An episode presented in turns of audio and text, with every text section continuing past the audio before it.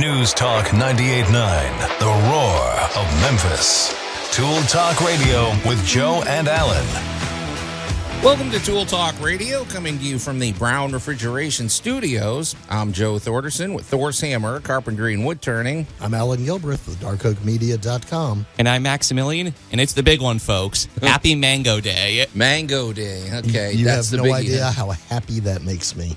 Alan, uh, what did you what did you do to mark the occasion? There, there, there will be many mango products produced this afternoon Okay. when I get home. Yeah, that's the biggie. Yeah, uh, right, I- Max. man, Okay, Love it. international or national? I always lose track of these.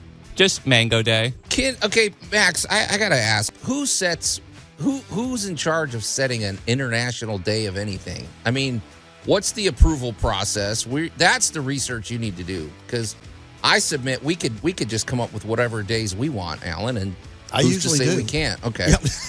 All right, we're, we're going to look into that. If anybody out there's got answers, I mean, hey, I'm all for celebrating the noble mango, but I mean, it's getting a little out of hand now. So, No, no, it's getting to be a smoothie now. Okay. Hey, if you have any thoughts about this controversial topic, you can call or text us at the Big M Roofing and Remodeling Hotline at 901 683 0989. We also, uh, you know, if you want the full Tool Talk radio experience, or at least a experience, uh, you can run over to the News Talk 989 The Roar Facebook page and watch the uh, watch the show unfold. The cameras are on. I'm not sure that's an experience that I want. Okay. All right. Yeah. Thanks, Max. So uh, do that. And then after you do that, go over to the Tool Talk Radio Facebook page where uh, we've got three posts up there. Alan, we have. Um, we have our must-have item of the week. We have for our great moments in building history. We're gonna we're gonna throw the French a little love. They've had a pretty tough month, uh, and so we're gonna talk about. I mean, what else are we gonna talk about? The Eiffel Tower.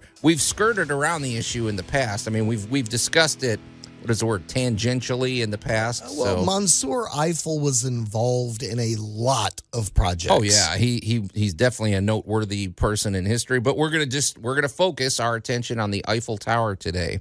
Uh, also, if you scroll down just a little bit, you will see another post. Alan, we have a follow up report coming. Um, about those two transformer statues in Georgetown, Yes. we there there's been a development, and we are going to be joined by guest course guest geek authority and correspondent Jay Hill with a bit.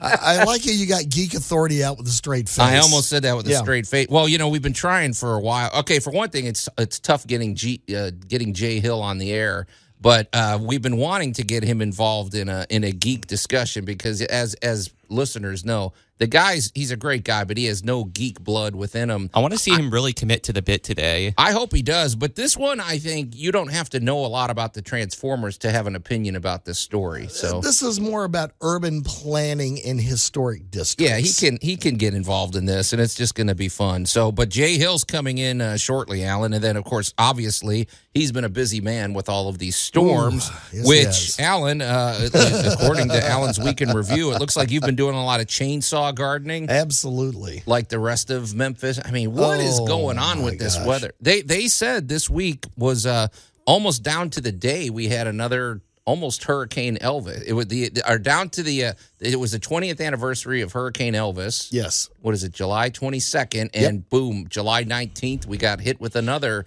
And it lasted about 15 minutes, but it, it just left a path of destruction. Yeah, if you were Memphis. throwing darts, it was close enough to the bullseye. Yeah, so we're gonna obviously be discussing that. It's kept all of us busy, including including you and Jay uh, in particular. So we've got uh, we got a lot of stuff. Of course, we have our must-have item of the week. We've got quite a bit to get to. But Alan, um, before we get to any of that, Mm. um, we're all about solutions here, uh, right? I mean, Uh, you know, that's don't roll your eyes at me.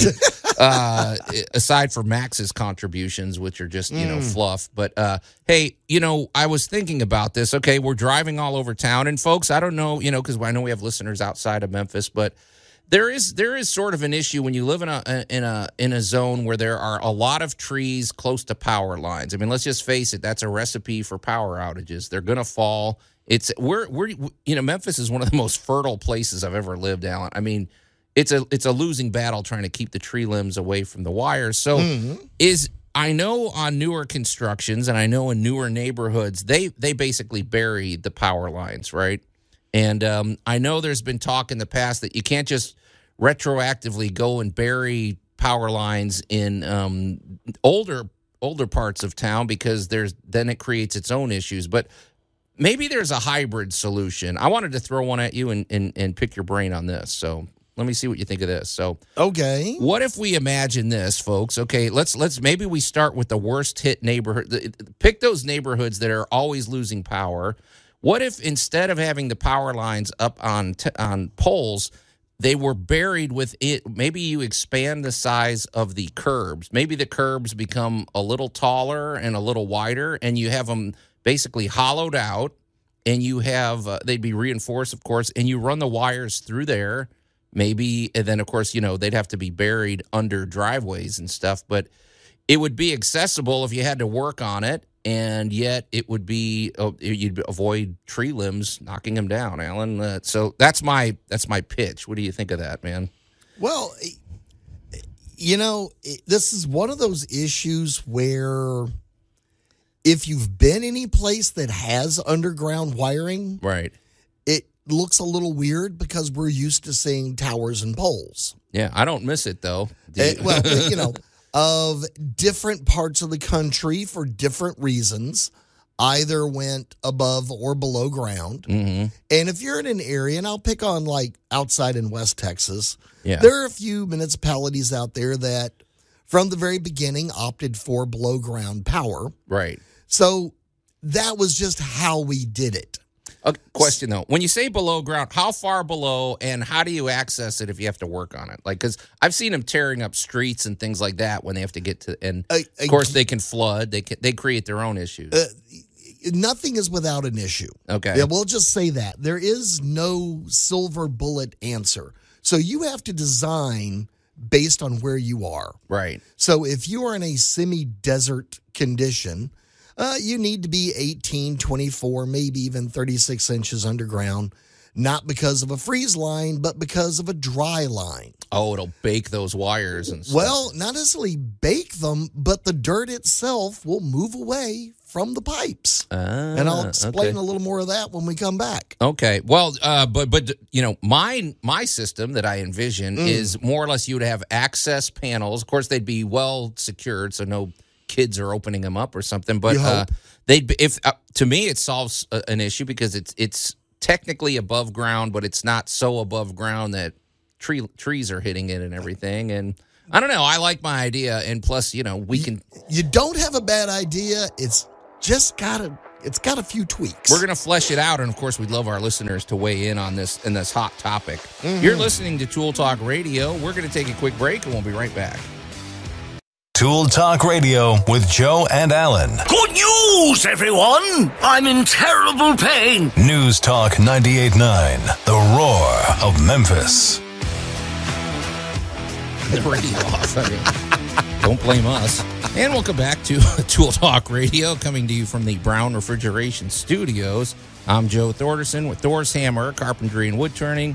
Here with my buddy Alan Gilbreth from darkoakmedia.com and our pal Max over there behind the glass. And it was inevitable, Alan. You know we're going to be hearing Professor Farnsworth rejoiners now. I mean, once once Max gets a hold of things, so well, I, th- I thought it Gets was, a hold of things. I've had a hold of things from the get go. Well, I know. I'm, I'm surprised you've waited this long. I mean, you know, Matt, Max is a Matt Groening, you know, Oh, I- aficionado, and so. I, I'm down there with him. It's all right. Okay. Farnsworth and I went to high school together. Oh What yeah. you want? well, if you uh, if you want to weigh in, you can call or text us at the Big M Roofing and Remodeling Hotline at 901-683-0989. We also invite you to watch the show on the Royal Retreat studio cams at the News Talk 98.9 The Roar Facebook page. And if you do, you will notice that another individual got here. He's early. Um, I had to run to the door during the break, Alan. I'm out of wind, but uh, you will notice uh, our good our good buddy Jay Hill with Big Oh, there we go. With his own walk up music.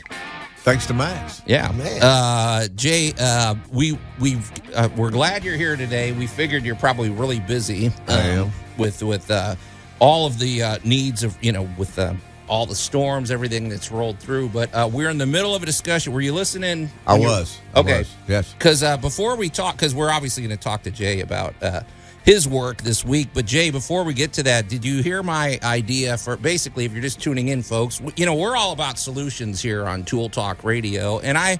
I don't know that I'm the first one to think of it. I think I'm sure many people have. Alan, you said they do a variation of this in in Texas, but you know, we for years, how long have we been watching, you know, power lines, the trees get close to them, they fall down. It's like an it's just a big ongoing problem. So a lot of places bury their power lines and we know that you can't just go retroactively and just bury all the power lines in the older parts of town because that creates its own problems. So my my idea was what if we revamp the way we do our curbs and run power lines like we hollow out the curbs, make them slightly taller, slightly wider, and run the wires through there. And then when you get to a driveway, you basically go underground. So I don't know if that idea is as wacky as it sounds, but I thought you know you could still access the wires if you It's have to work literal curb appeal. curb appeal. There you go, and it's and we would know where they're at. No, they're that's not- that's the name of the operation for um, uh, executing this plan. It's Oh, uh, Operation Curb Appeal. There you go. Okay, Max, I'll give you that one. That's a good one. I like that. So,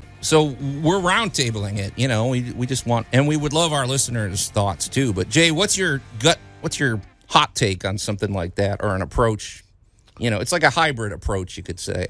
Yeah, I, I'm still not really fully getting what you're saying. Uh, you know, like having a hollow curb is what it sounds like, and having the wiring through there. That sounds like it's a problem. Just right off of Jump Street, just saying. Talk to me. Well, I, it just sounds like it is. I mean, it's right there. I think about when it rains and the water and all of that. Well, I'm talking about sealed. It would still be sealed, but I get it. until Um, it breaks, until somebody drives over the curb. And, Oh, well, yeah. it's a- well, I I was I was listening to the, the MLG uh, W director the other day talk about, you know, because so many people were so irate. and said, hey, why don't we just bury all this, you know, moving Yeah. forward? And he said, yeah, we can do that. It's eighty billion dollars, Right. We can do that. So I don't know how much cheaper it is to do what you're talking about, but if I was going to move it from where it was, I, I'd get it on down a little further than the curb. But that's just on the surface. I, I don't know anything about that. I'm not an electricity aficionado, but if I was going to spend that type of money, now you could say moving forward, new code would be,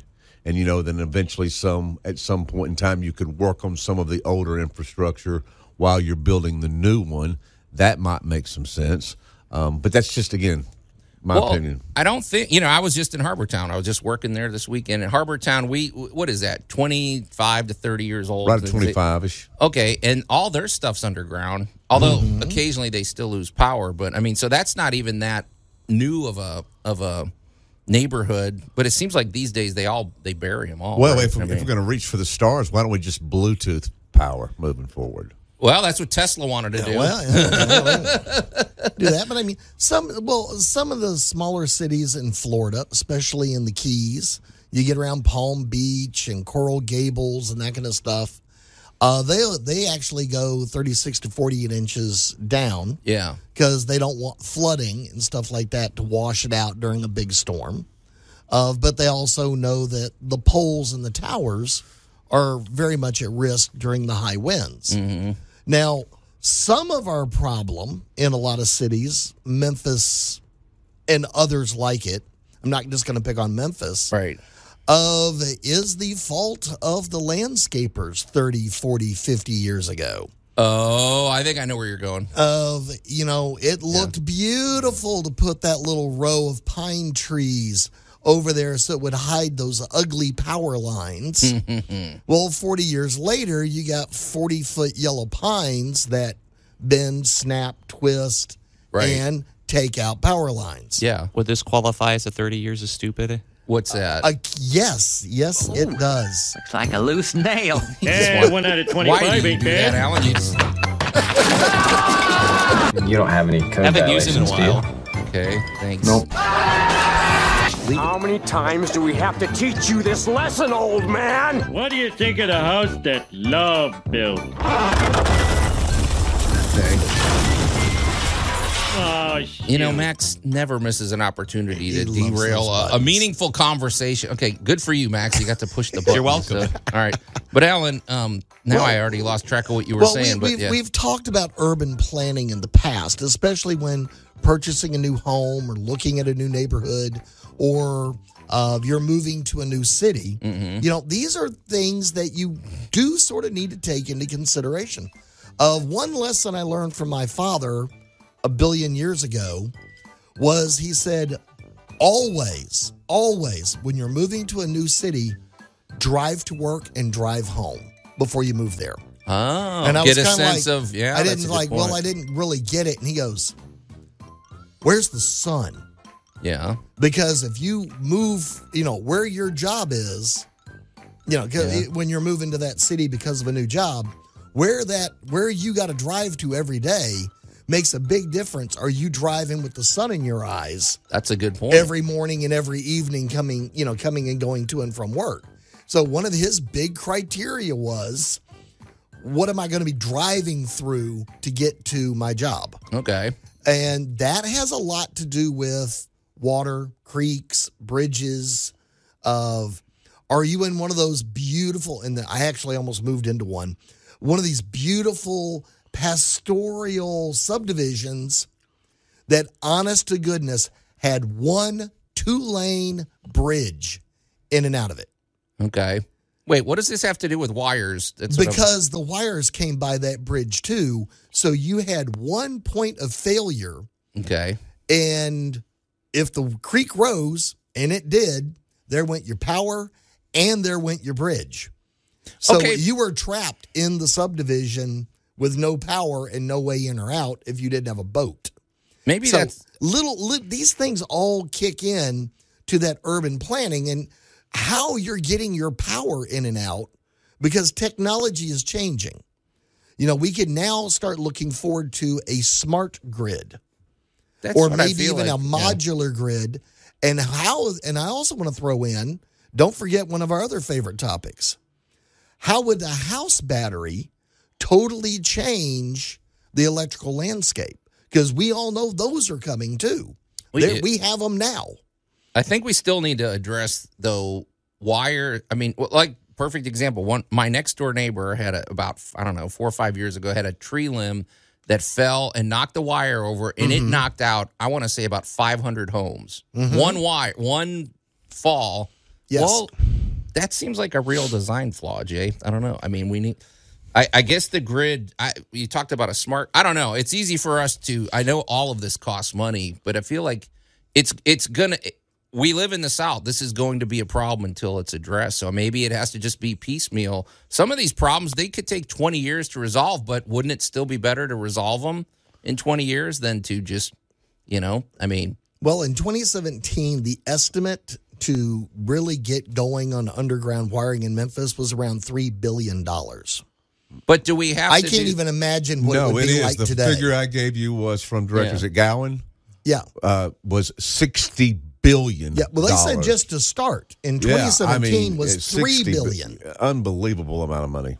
I still think there's other options, but there Yeah. not just the A and B option. I think there's. Well, I think it's moving options. forward with, Right. with new projects and new code. That's the way to start. I don't think we're ever going to be in a position as a a county, as a city, or a municipality, however you want to look at it, yeah. to invest that type of money. He went on to say that that would affect everybody's light bill right now Mm-hmm. two and a half times of what it is right now.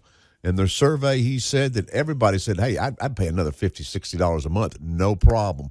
In a in a, in a, a, a real survey, but nobody said, "Hey, I, I'll give instead of two fifty a month, I'll give you know, seven fifty a month." Yeah. uh, but and that's that's the real cost it would take to do that. Well, and the other thing people are are you know you're, you're feeling the inconvenience of a storm and the trees are down and you got to get out the chainsaws and clean all this stuff up and then the municipality's got to fix the wires or whatever burying a re- retrofitting is massively invasive yeah, Well, that's true too. they're yeah. going to be digging up your yard. They're going to be digging up your driveway. They're going to be rerouting things.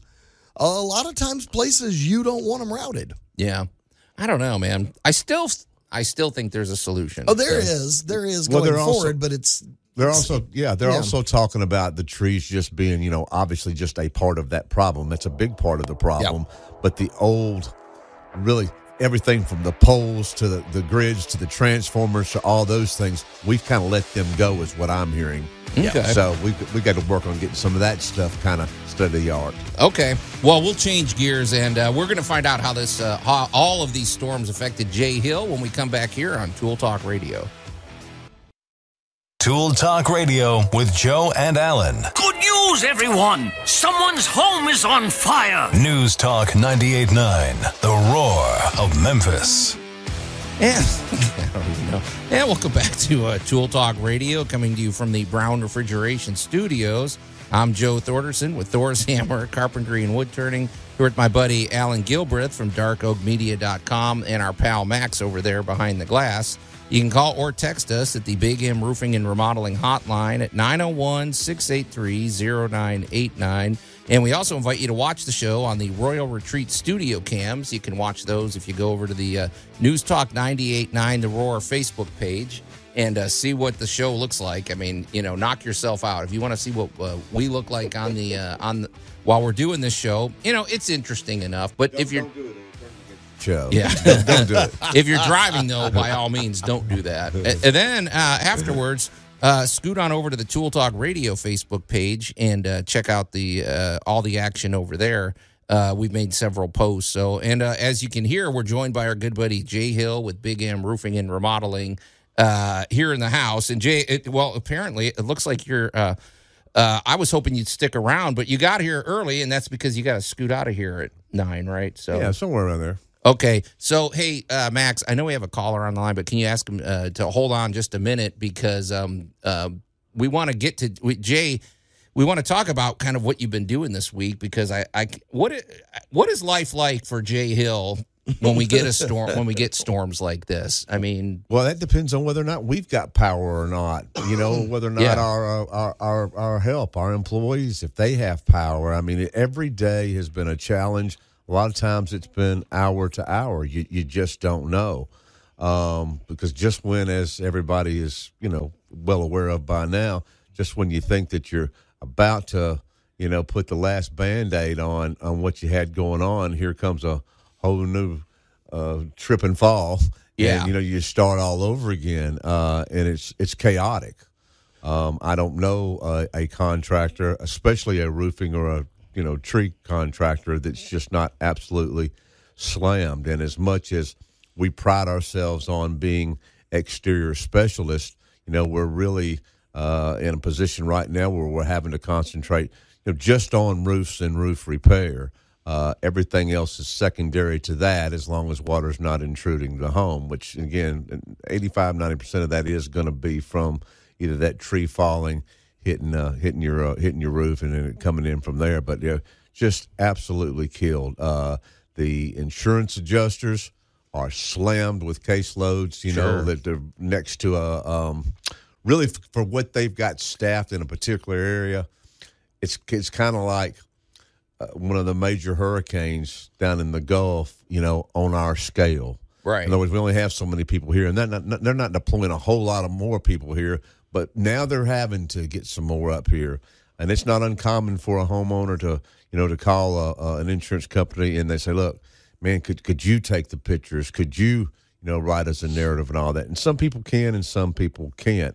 Um, but uh, there's just a lot going on right now. It's pretty, pretty nuts out there. Well, Jay, you know, and folks, if you're new to uh, Tool Talk Radio, you should know one of the one of the great things with Jay Hill is he's a former insurance agent. And Jay, I get the sense that this is situations like this are really right in your wheelhouse. I know you don't sleep much because you got to you're to be running around and busy during these times, but it really seems like you're the one of the most well equipped uh, contractors I know to deal with this stuff. You really understand the full picture here. So, I mean, Yeah, we, we, we think we do. I mean, uh, everything is, you know, it, it's changing in so many ways. I remember a day and a time, and I'm just going to talk about 10 years ago where what we do from an insurance perspective was, I mean, it's just, it was old hat. I mean, you, knew what was going to happen before your adjuster got out there, and you just knew what the outcome was going to be.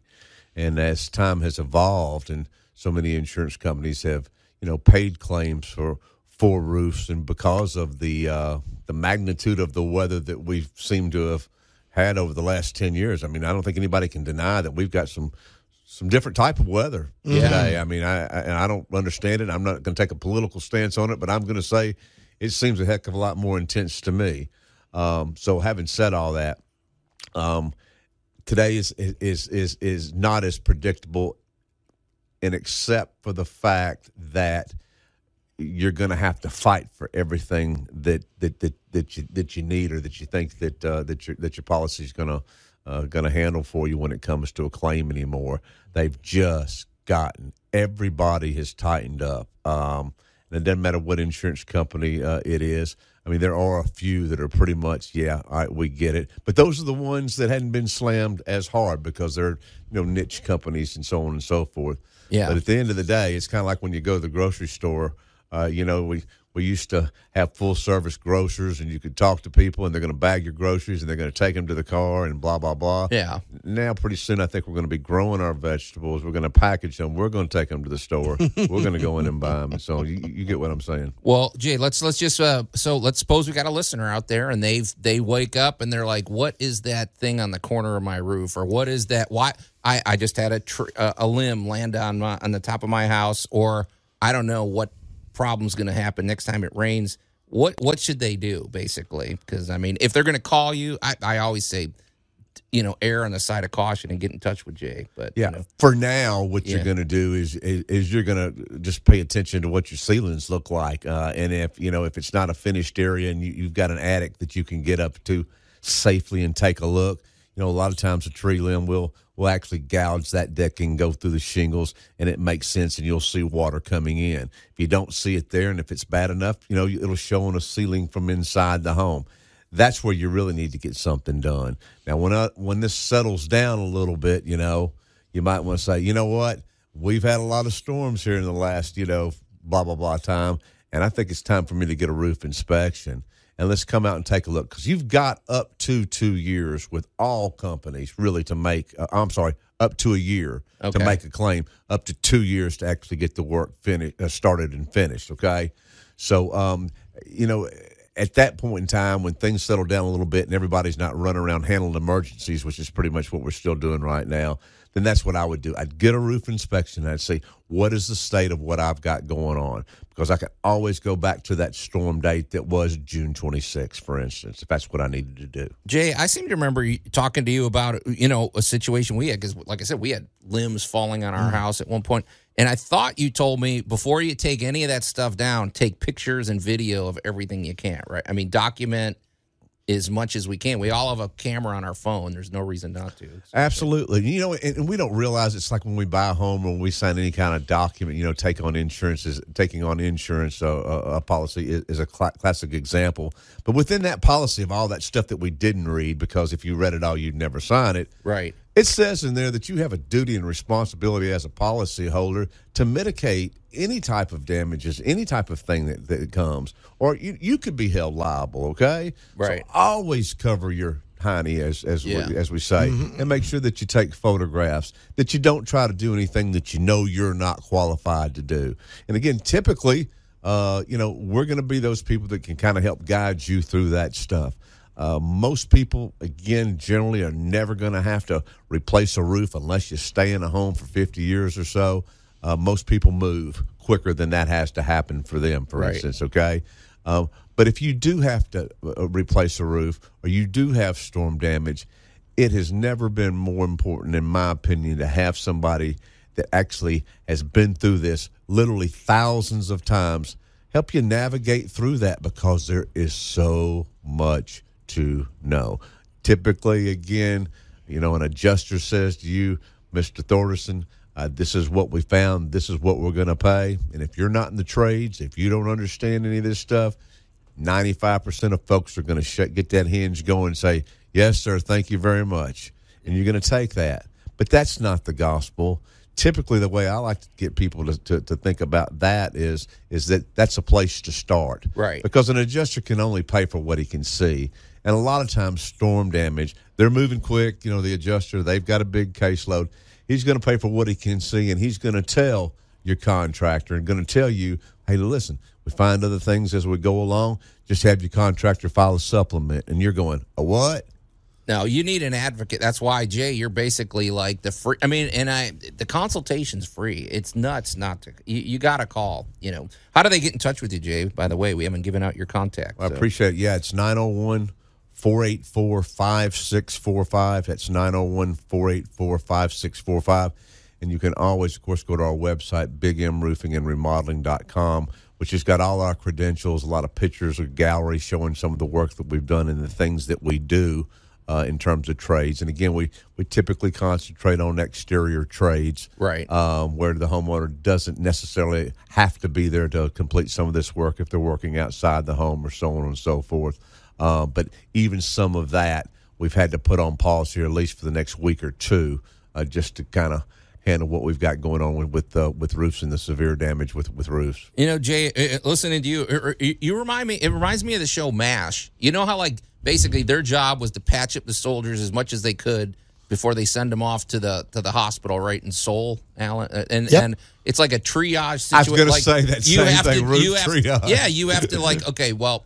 Right now, you've got a small hole. We're going to send. A, we're going to patch it up for now. Uh, we'll get back to you. It's basically you're just trying to until the next storm rolls in, get it patched up, and you have to prioritize everything. So Yeah, I, I think that's the thing that, that everybody should know. Joe, you're exactly right. If you've got some damage to the roof that you can visibly see, your insurance company is going to pay for those emergency services to stop that, Yeah. uh, stop that water from coming in your house or to prevent anything coming forth. In other words, the mitigation that we were talking about a minute ago. So, absolutely, give us a call. We'll help you out there just as quickly as we possibly can because there is a lot of that going on right now. And you know, as many roofs as we lay a year, I still can't believe how many old roofs, three tab roofs that are still out there that still need to be replaced. Oh yeah, yeah. and Because roofing technology technology has changed. These are roofing systems you're putting in, Jay. So yeah, I mean, yeah, yeah. They'll they'll last, you know, and and, and and and there becomes a time where you have to stop throwing good money after bad. I believe, Right. Uh,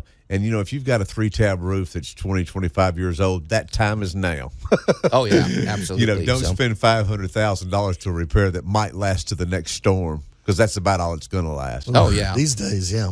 Hey, uh, Jay, one more time. How do people get in touch with Big M Roofing? 901 484 5645. You can get in touch with me at 901 484 5645, or again, go to our website, uh, bigmroofingandremodeling.com, if you want to see anything about us. Okay, so Jay, what are you doing when you get out of here today? So Well, just I got a lot of paperwork to be honest with you. We Okay. we've taken on, you know, Memphis is a big rental market, and we uh, we took on a uh, a contract with the second largest rental uh, home rental company in the United States, who effectively has fifty seven thousand homes in North America, of which five thousand two hundred of them are in the uh, Mississippi, Arkansas, uh, Tennessee, within fifty miles of here. There are 3,700 homes just right here in Memphis proper. Wow. And I've taken on all those repairs and trying to assess a good, and Wow. we're, we're slammed.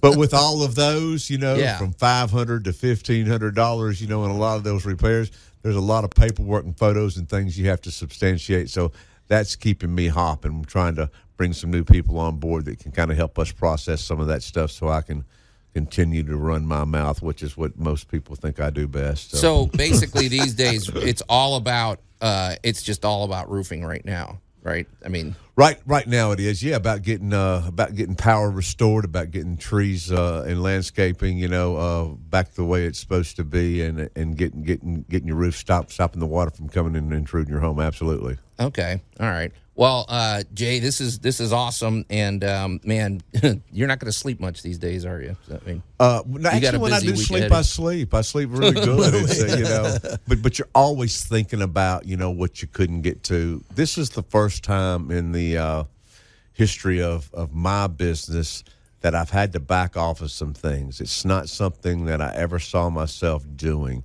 And if you're a business owner, you know what I'm talking about. And then, you know, you just have to, as you said, Joe, kind of triage that call. Right. You know, if you called me today and said, hey, Jay, I want to replace a couple windows, I just have to put you off. Yeah. You know, and say, you know, I'm not your guy for right now. I might can help you 90 days from now.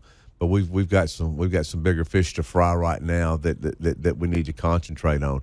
And, and and we started in the roofing business, and I'm not trying to discount the other services that we provide, but if you go into the hospital today and you got you know your heart feels a little funny, they're going to move you in front of the guy with the finger that's dislocated. Yeah, and, and that's kind of where we are. Okay.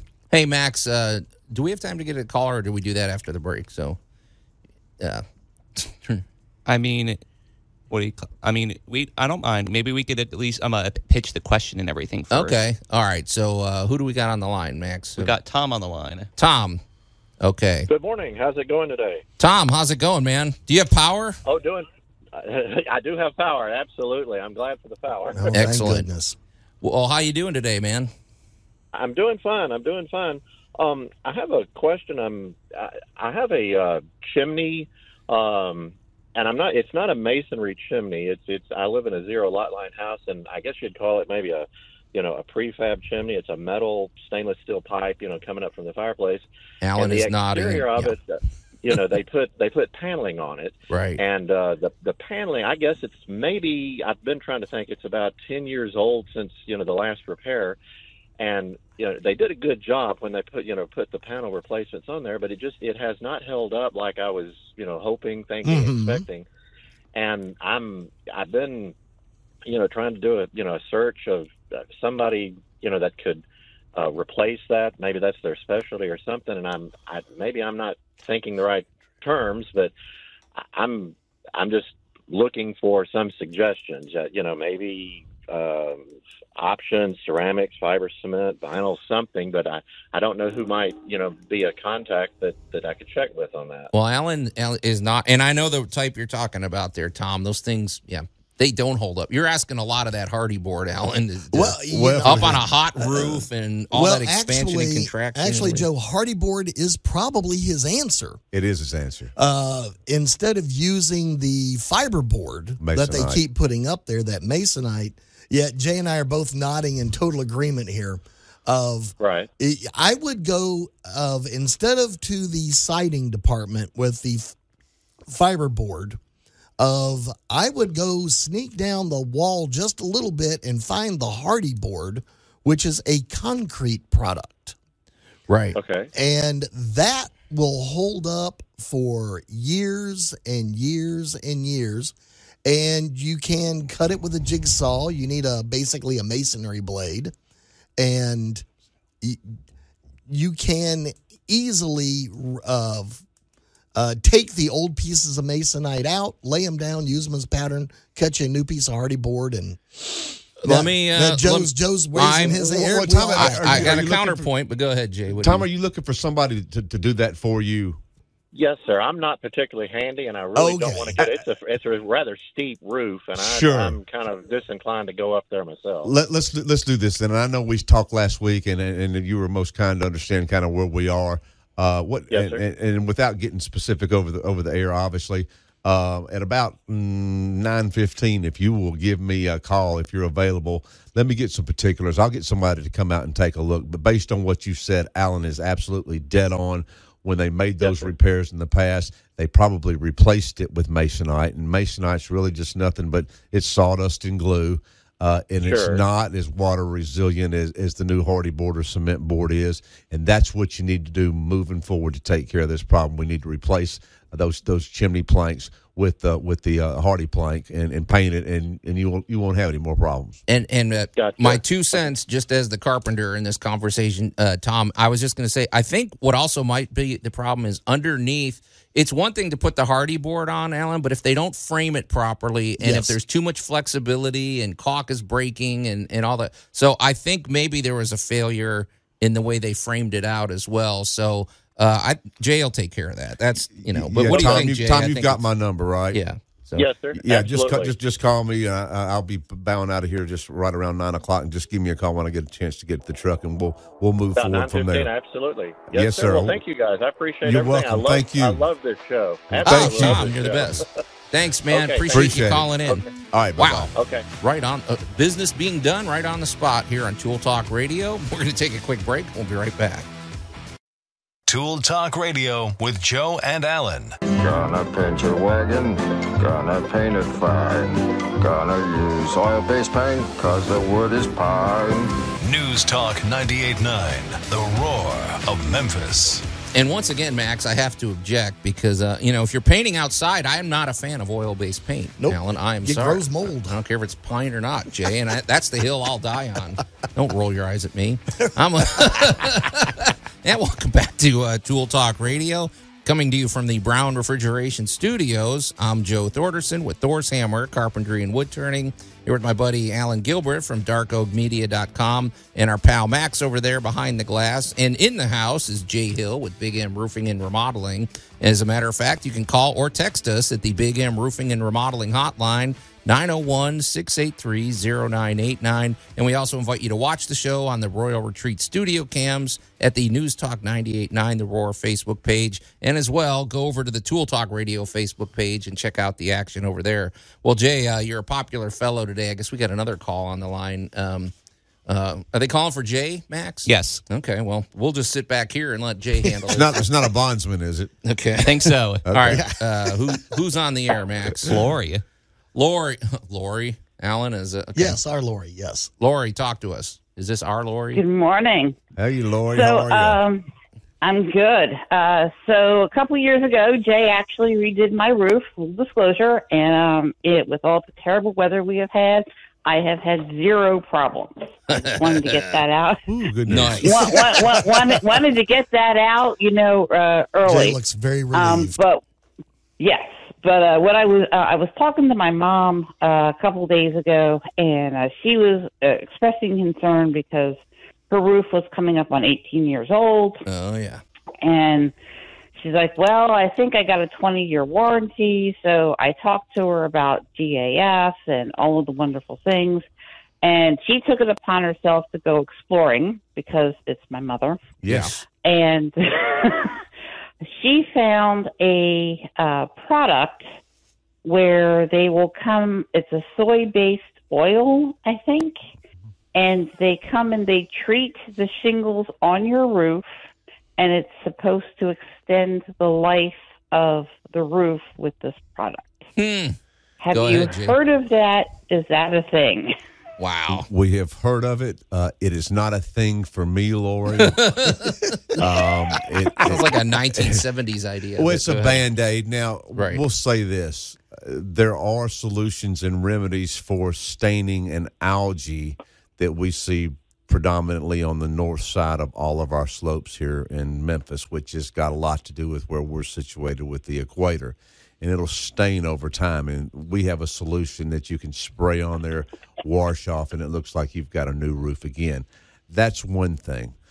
Another thing, if you've got an old roof and there's damage and it's just time. So to to say that you're going to go out and ba- basically spray some soybean stuff up there and it's, and it's going to last, you know, I it, it's not for me, Lori. I, I wouldn't trust that, but I do. I I hear that it is available. Okay. Well, that's okay, very diplomatic. That, that, hey, Lori, we're coming up on the break. I, stay tuned, Lori, because I you triggered me, and I want to respond to it when we come back, if you don't mind. So, but we all got. right, you guys have a great time. I'm Thanks, going to Lori. keep listening and take right. care. Bye bye. Thanks, Lori. Bye-bye. You're the best. Okay, uh, she triggered me, uh, like all good callers should, uh, and we'll respond to that when we come back. Uh, you're listening to Tool Talk Radio. We're going to take a quick break, and we'll be right back.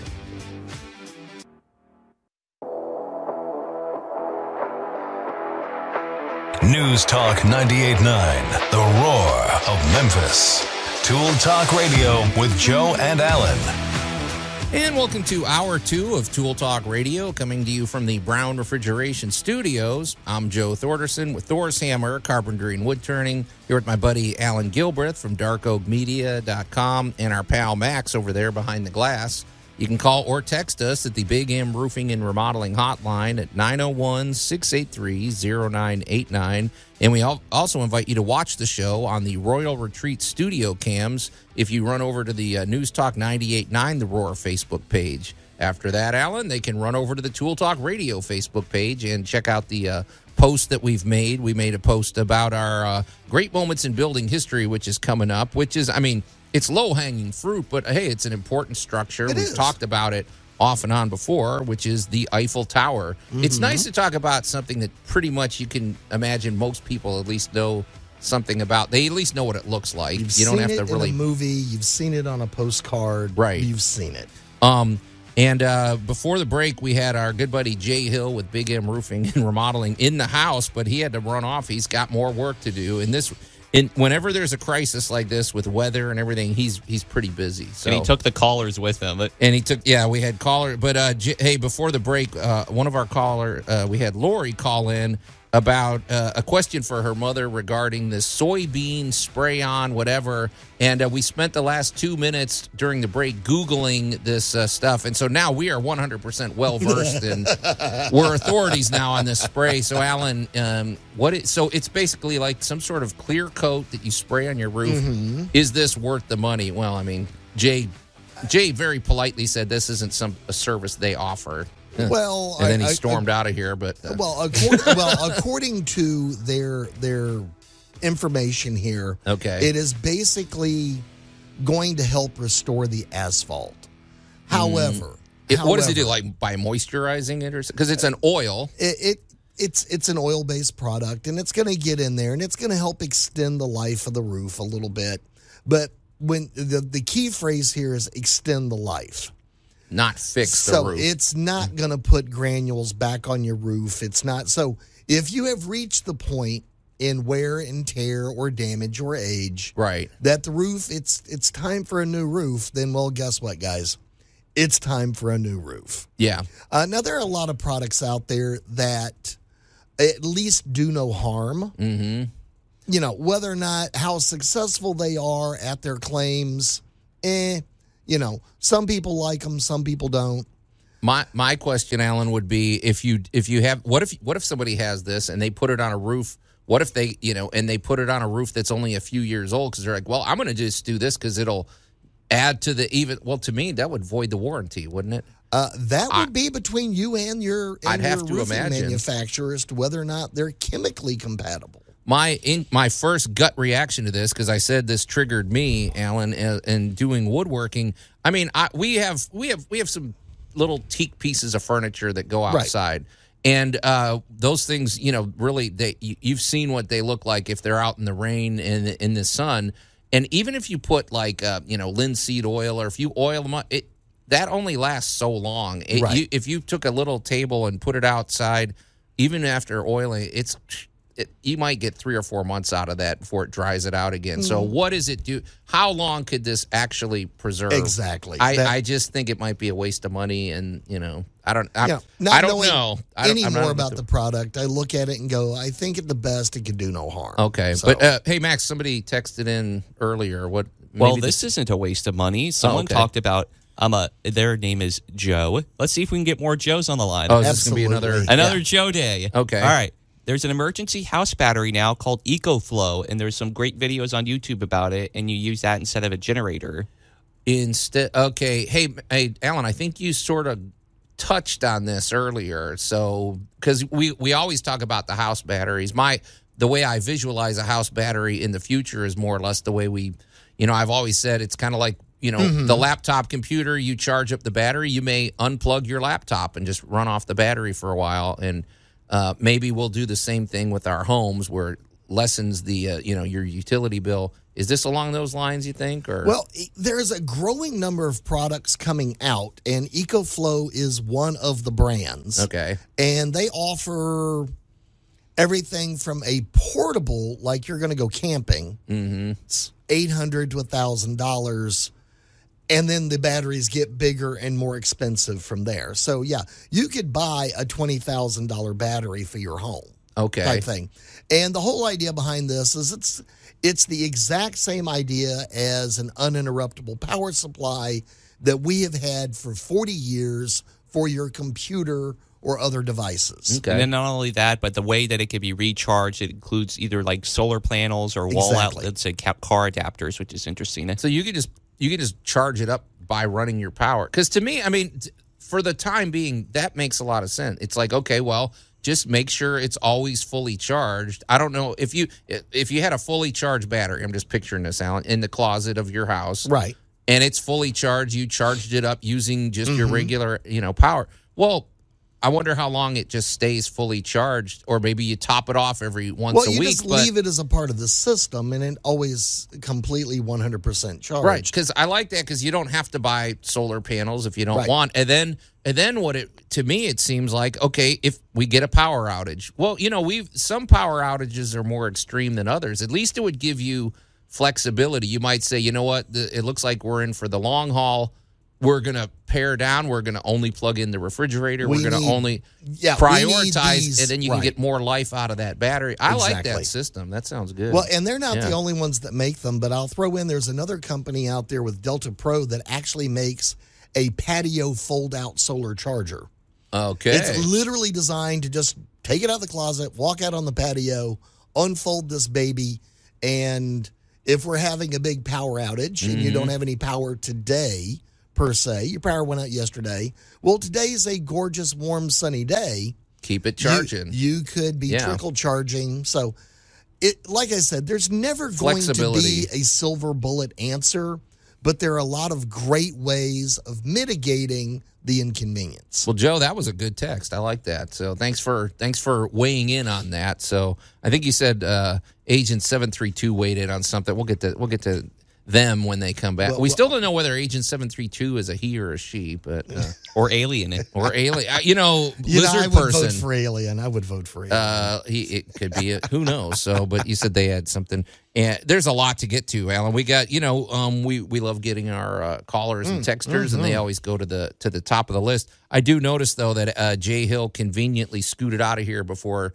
he had to weigh in on the Transformers uh, Georgetown statue update. Well, I, I think we ought to get to that when we come back. You know, Absolutely. that's a quick recap. You're listening to Tool Talk Radio here at News Talk 98.9, The Roar of Memphis. What a dynamic and uh, weird day we have going, Mm, and it's not rolling. over. We're going to take a quick break, and we'll be right back.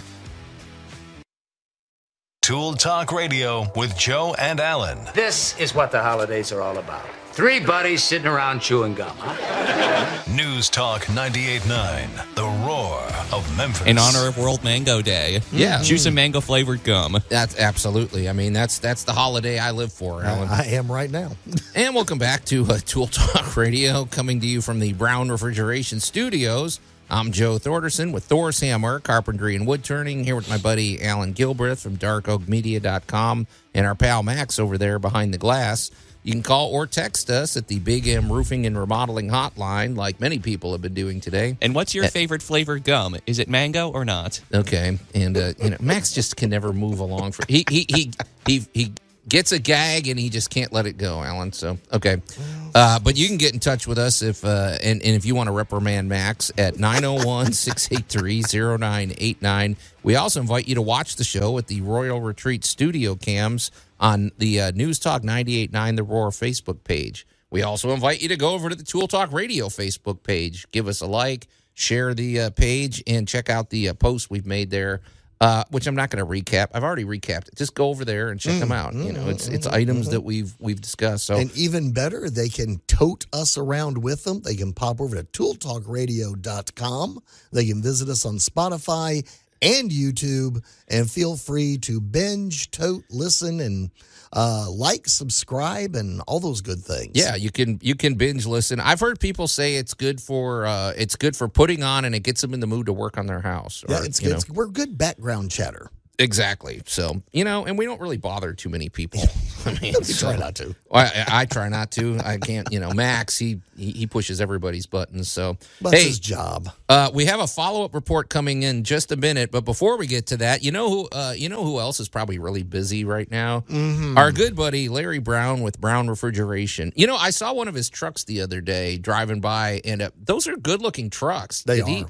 Did he upgrade the fleet or something? These are nice. It was a van. Yeah, So he's It's like the Memphis Police Department. They're upgrading their cars. These are slick, man. So yeah, he but He's yeah, a very busy man. yeah, but uh, he he's got to be busy right now, and um, you know, anytime there's things like this, I wonder how many you know HVAC units have been crushed by uh, trees or you know whatever. But uh, Worse, hit by lightning. Uh, I, or- it's shocked at how many of those things get electrical damage.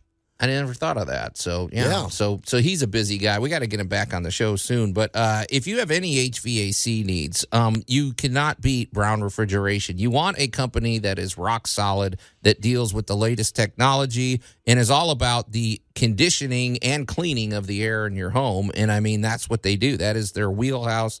They are always up to date on the latest uh, with with Trane. Trane is their go to uh, supplier, and Trane is another one of those dynamic companies that are always innovating. They're always.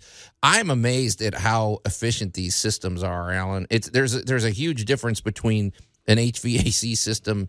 Even from you know 15 years ago, Yes, to indeed. today. So uh, you need uh, you need your HVAC system running at peak efficiency, and as we've said in the past, it is not just a matter of uh, installing a uh, you know nifty new uh, HVAC system. Your systems require maintenance, and when we say maintenance, you know, don't get we're talking about really just either tune ups. A lot of it really just comes down to cleaning and troubleshooting. You want to make sure that that um, your system is set up the right way. out. Some people like you know it might be a simple matter of uh you know if you call over for Brown Refrigeration for a tune up, they might go over and say you know you you might want to pay attention to this. Your shrubs are growing right into the side of your system. A lot of it is just pointing out problems to avoid problems. You know what I mean, Alan? So it's like kind of uh that's what they're all about or you know having giving it enough space in your attic and things like that. So when we talk about maintenance it's really just staying on top of it because you want it to run at peak efficiency. And of course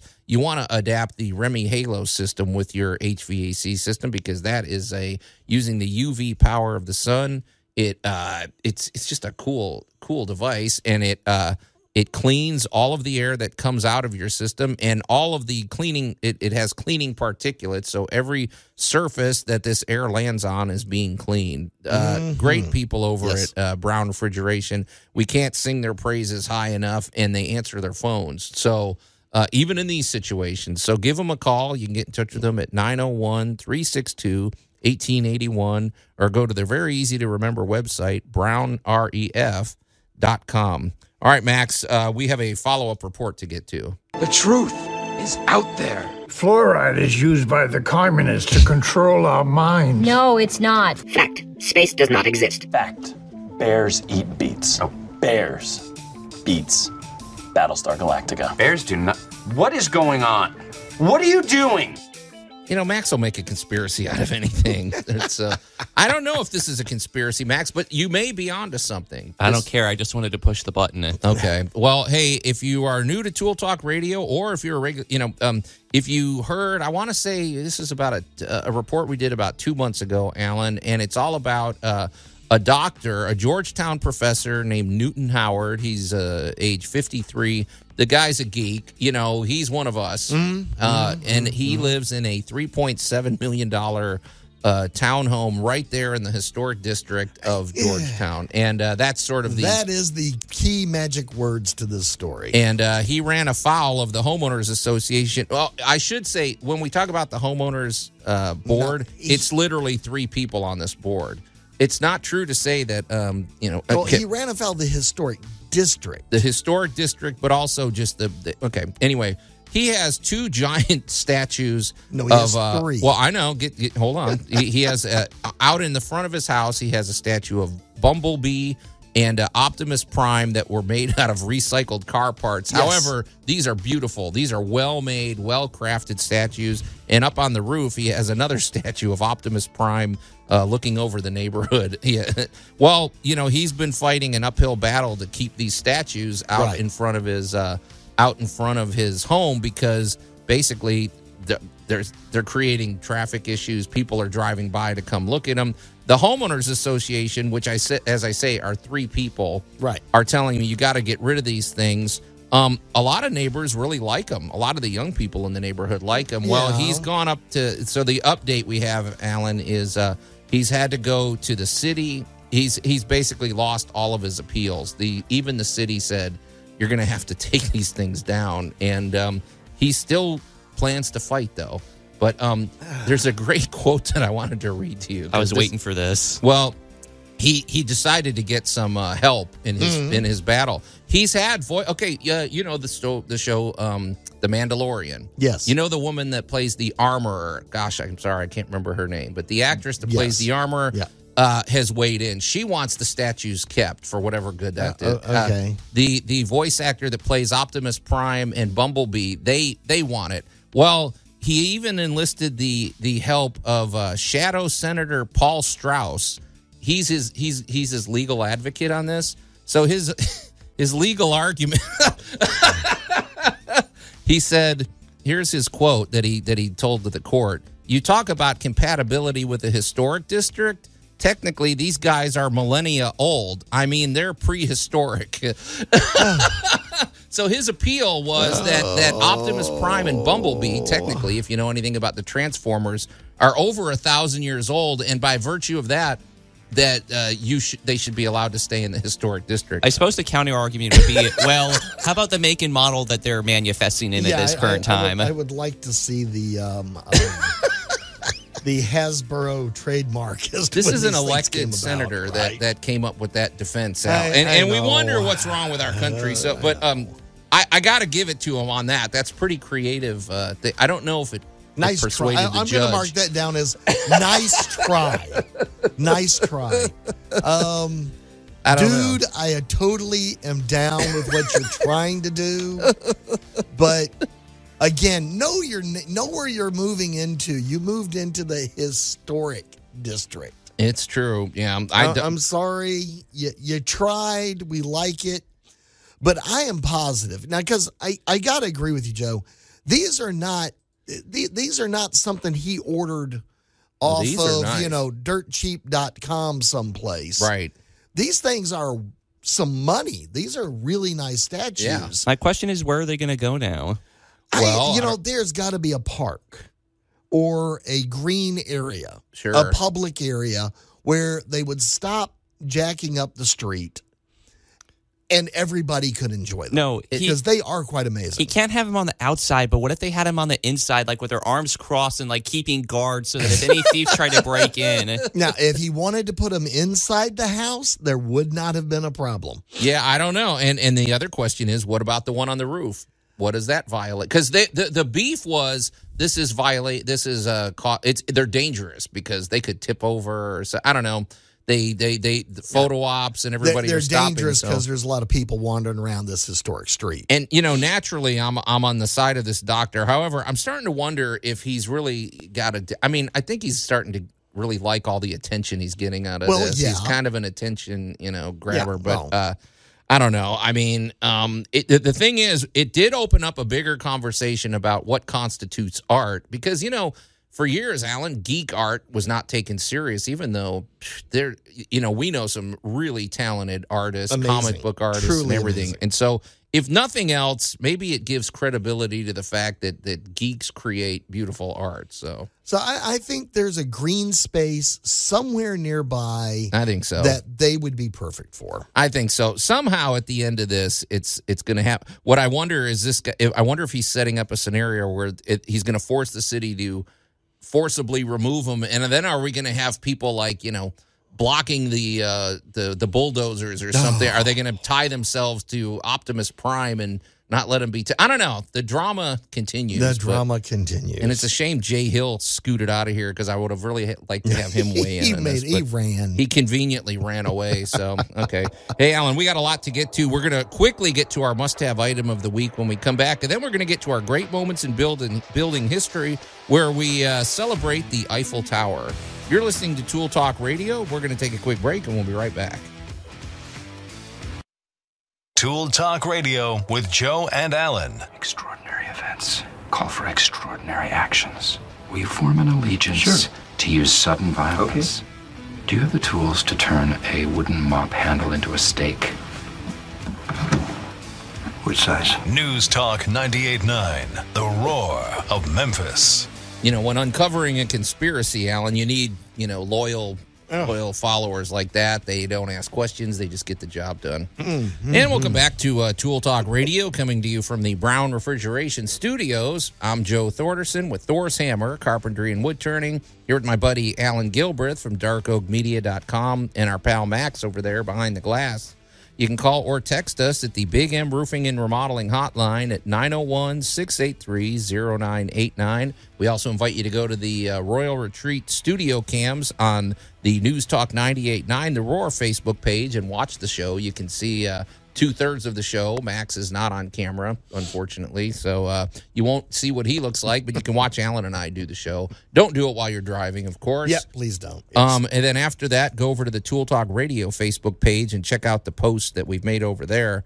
Uh, eh, we we have a lot to get to, uh, Alan. But you said, uh, Max, is Agent Seven Three Two uh, caffeinated this morning? It sounds like. Now what? do- Now what do they have to say? All right. Well, Agent 732 wanted to comment on the HOA business with the Transformers. They said, Well, I would never advocate such a thing, but there was a guy who got revenge on his HOA. They didn't like his bushes, so he planted endangered bushes they couldn't make him dig up.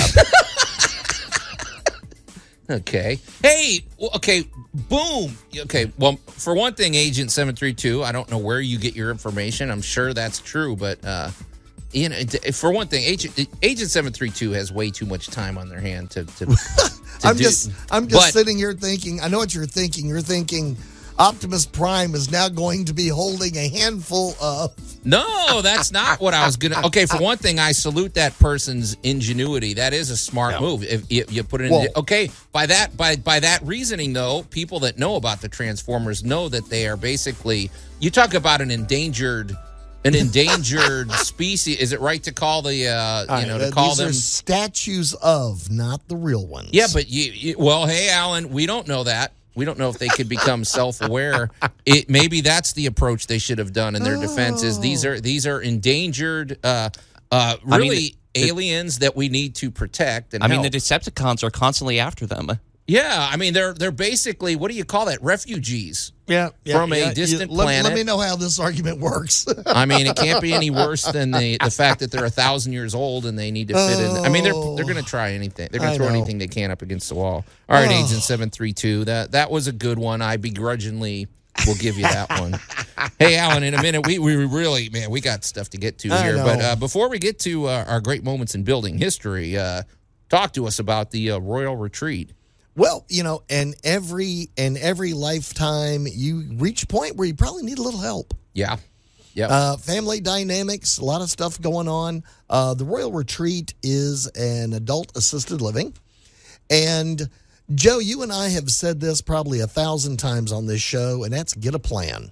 Absolutely. Do So, not wait in all aspects minute. of life. Yep. Yes, do not wait to the last minute. Um, if you have these type of uh, family dynamics coming up, Mm-hmm. go down, take a tour, ask questions, get a plan together, know what know what you're going to be doing.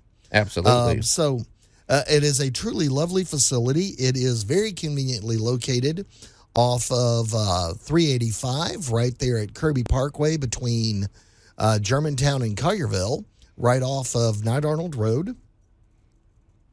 Uh, as a matter of fact, they can reach them. Their office is 901 563 2210. And Lana Candela is the Community Relations Director. And Yeah. they are more than happy to answer questions, give you a tour, show you around the place.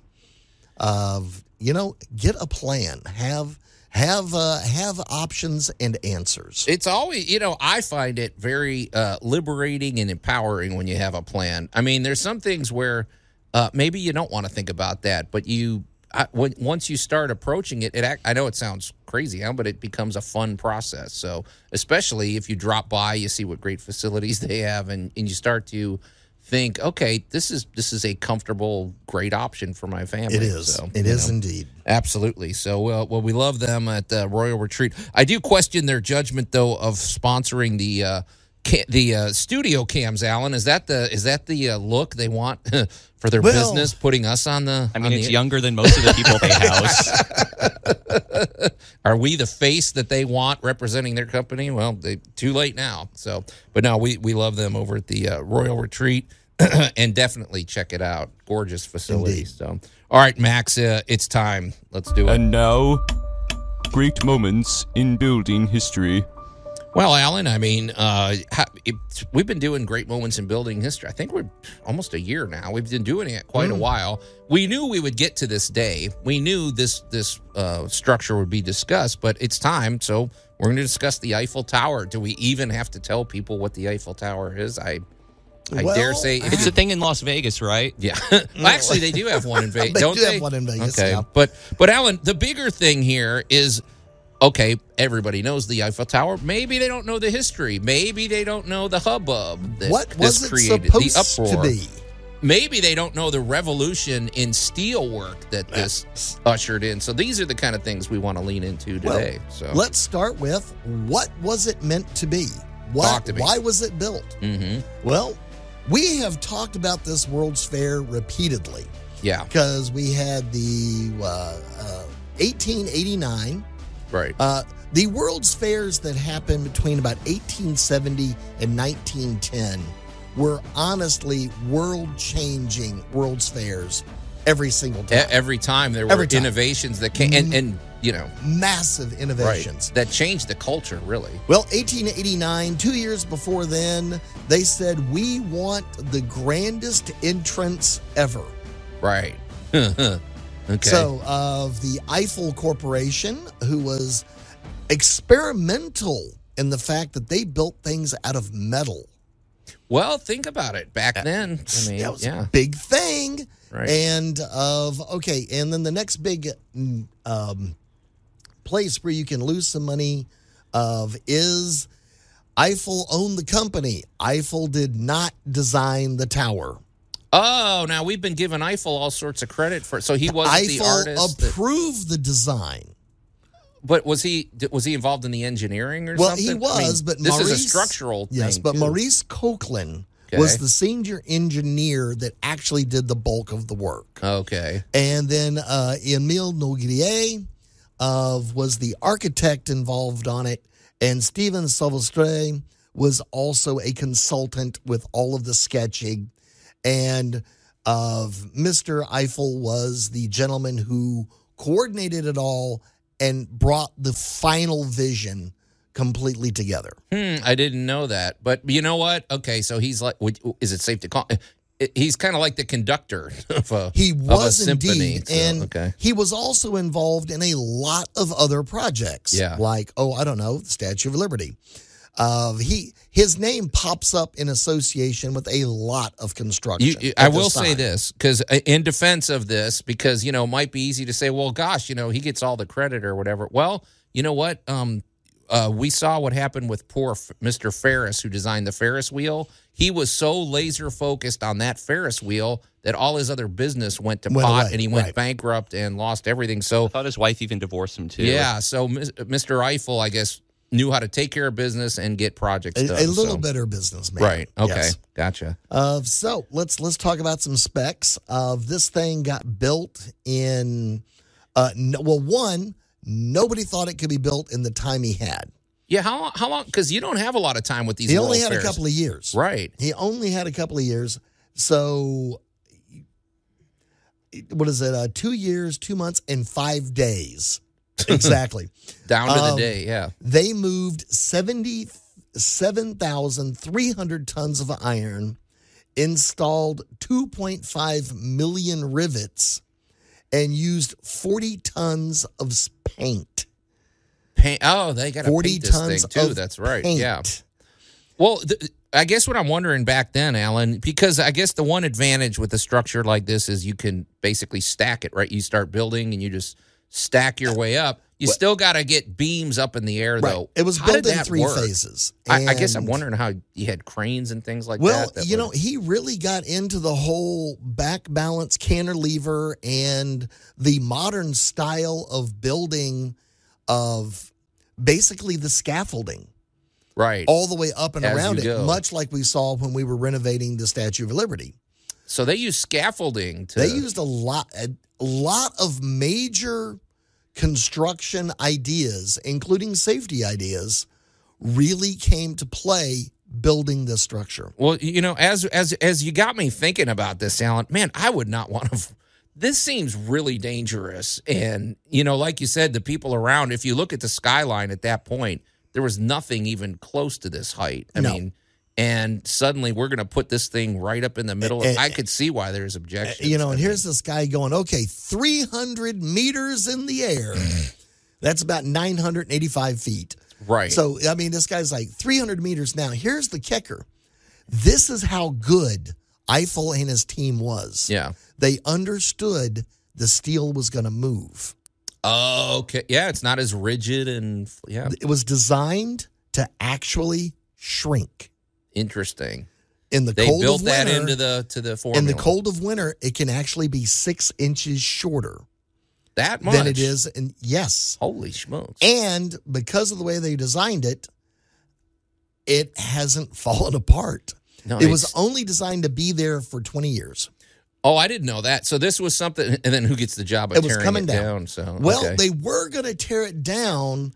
However, the telegraph company Mhm. was was coming in, and you know the whole idea of communications and wireless communications came in. So Eiffel ran out there and stuck an antenna on top of it and went, "Check it out, guys." There's actually an anime that I watched where there's like a mo- where they're talking about like radio communications, and the thing the tower they're building looks very much like the Eiffel Tower. I guess you couldn't get a better antenna. Yeah, that makes sense. Well, it, because of the design, it doesn't fall apart. Okay. Well, there's a lot of little intricacies here uh, with the Eiffel Tower, and we're going to dive into a few more of those when we come back here on Tool Talk Radio. We're going to take a quick break, and we'll be right back. Tool Talk Radio with Joe and Alan. This is getting out of hand. Now there are two of them. News Talk 98.9, the roar of Memphis. No, it's been out of hand for a while, and that doesn't even include Max over there. And welcome back to uh, Tool Talk Radio, coming to you from the Brown Refrigeration Studios.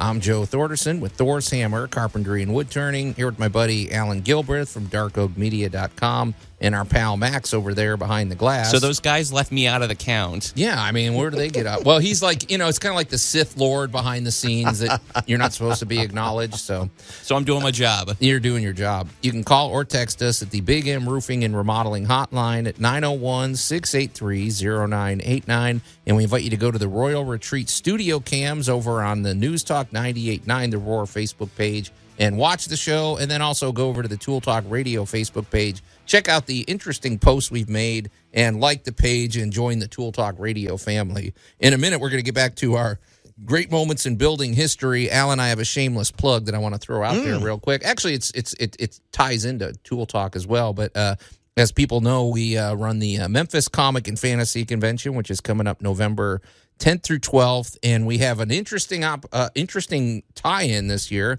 We're partnering with all of the stations here at Cumulus to uh, uh, promote. We're we're cross promoting and everything, Mhm. but um, also it's a we have new opportunities to promote your business. Uh, we have a new business. Um, I hope to bring them on next week, Alan. I told you they they they work in. Uh, they have a really unique nursery. Can't give the name out today, but it's uh, very unique plants, and they're going to be set up at the Kinda convention tiny, with these even. yeah, Yeah. with these cool plants, and we'll we'll we'll give you all the information hopefully next week. But if you want to get involved and promote your business in unique and fun ways at the Memphis Comic and Fantasy Convention, get in touch with me directly. Uh, you can call me at 901 921 7105 uh, or go to my website thorshomes.com and shoot me a message through the contact page. So, and Alan, while we're shamelessly promoting before we get out of here, why don't you uh, tell us what's going on with uh, Dark Oak Media this week? Alrighty. Well, Dark Oak Media, of course, of uh, you know, I, we just gotta love Norway, Joe. Uh, Norway keeps. Um, Are they weighing in? And uh, they're- well, they're actually growing as a part of our listener base. It's cool. So uh, yeah. Uh, so New Zealand, you have some competition coming from Norway. Okay. So welcome to uh, ToolTalkRadio.com over at GeekTankRadio.com. Uh, all the shows are doing well there, and for Dark Oak Media overall, the the big hit is still the types of people you meet, and it came from the international market. Right. And neither Uh, of which have you been sued over yet, which no, surprises me. we're so- not going to be sued over those. We're having a good time. Okay. We we celebrate unique snack foods from around the world, and you get to get a honest opinion from our panelists what they thought of it. Okay. Well, there you go. So get in touch with, uh, uh, check out darkoakmedia.com and also uh, get in touch with Alan if you're, you know, if you like weird content or you produce weird content, he'll probably put you on the show. So Uh, we've we've we've helped a few people find their way. Uh, very good, sir. So, okay, Alan, before the break, we were talking about the Eiffel Tower. And, you know, really, I mean, we don't really need to get in. Everybody knows the Eiffel Tower, I dare say. I do have a quick question. Did it have an elevator right out of the gate? Uh, Because elevators were sort of a new thing. I want to say it had stairs originally, didn't it? Or, uh, Uh, it still has stairs. well, I knew that, but I mean, did it have. That would definitely help in the construction. Well, I know in the second floor, uh, it housed businesses. Oh, I didn't know that. Yeah, there there were businesses there. Of there's a penthouse apartment at the top. Um, Really? Yep. There's a champagne bar at the top. Huh. Of so there's some some odd things. At one point in time, it was a post office. There was a theater in it. Um, And I- it's got an antenna because, I mean, you can't get a better and- broadcast. And I'm going to say no, it did not. And I could be very wrong on this, but because it was the gateway when it originally opened for the Mhm. World's Fair, it was the gateway. You walked through underneath it. Yeah. So I don't think I don't think it had an elevator at that point. Okay. Could you? Oh, okay. Never mind. We'll, uh, people could research that. The Yeah. bigger thing, Alan, is what a what a construction project this was. And I mean, the more I think about it, because man, you got to take yourself back. That it. I, I don't know the infrastructure of the city. I don't know how far it was from rail railway lines. They had to get the steel over there. The This, how did they do this this. in two years? It really there was something in the air back then. I don't know how half of this stuff got built. Had- You know, I well, mean- it- it- it- how it got built is I'm I'm going to put it down. I'm going to call it ant mentality. Oh, okay. Because what you, if you've ever watched, you know, ants doing their thing, they kind of, at first, they look real scattered everywhere. Mhm. And then as they figure out the shortest, most efficient ways of doing stuff, Right. they streamline. Yeah. And a project like this, I'm sure when they finally got the railway lined up, they got the logistics lined up, they got the steel being shipped in at the proper time. We had so many rivets on hand every given day. X number of people showed up for work every day. The shifts changed over.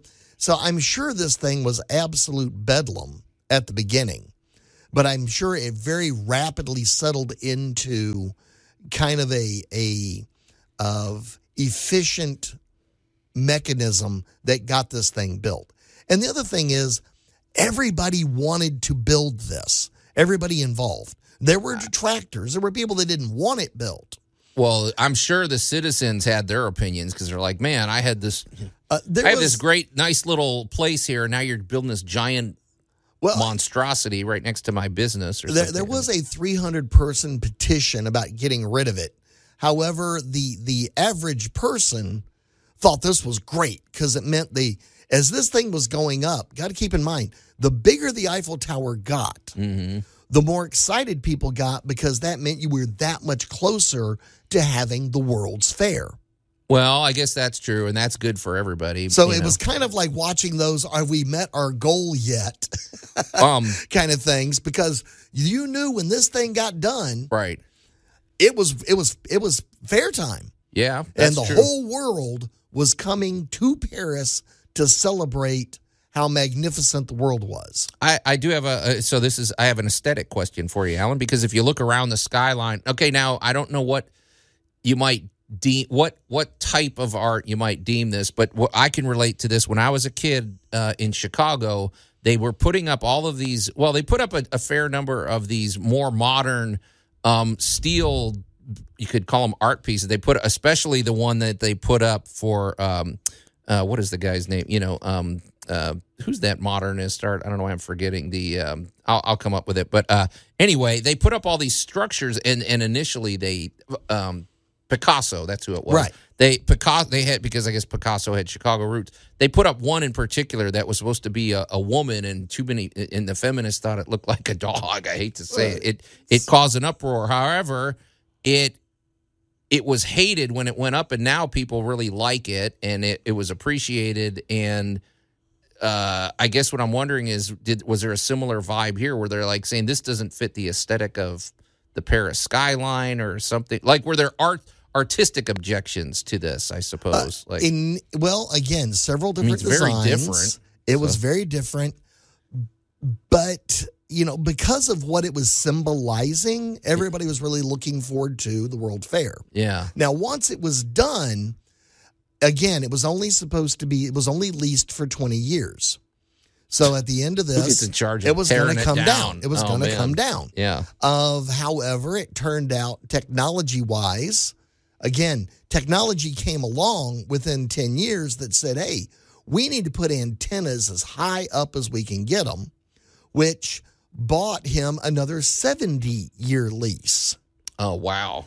and of course by the end of the 70 year lease the the Eiffel Tower's going nowhere No, now it's a historic landmark. it is yeah. to the point where even the lights, the light configuration of the of, of the Eiffel Tower Yeah. is actually copyrighted.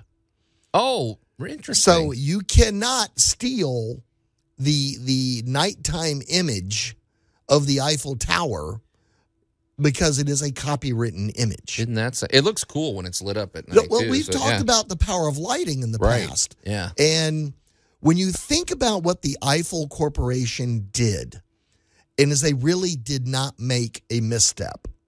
It sounds like he was a smart business person, and that accounts for a lot of the reason. That's why he was able to get involved with the Statue of Liberty and all these other Uh, projects. you So know, the I'll give him credit. He he knew his business. so. Well, they were also really good at bridges. Mhm. So, Yeah. you know, his corporation was involved in any number of buildings, a lot of things, and they did a lot of smart little things like engraving the names of famous scientists all over it. Ah. So you could go around if you were a Dumas fan, you could walk around until you find Dumas's engraving. Of the other thing they did very good job of was keeping it up.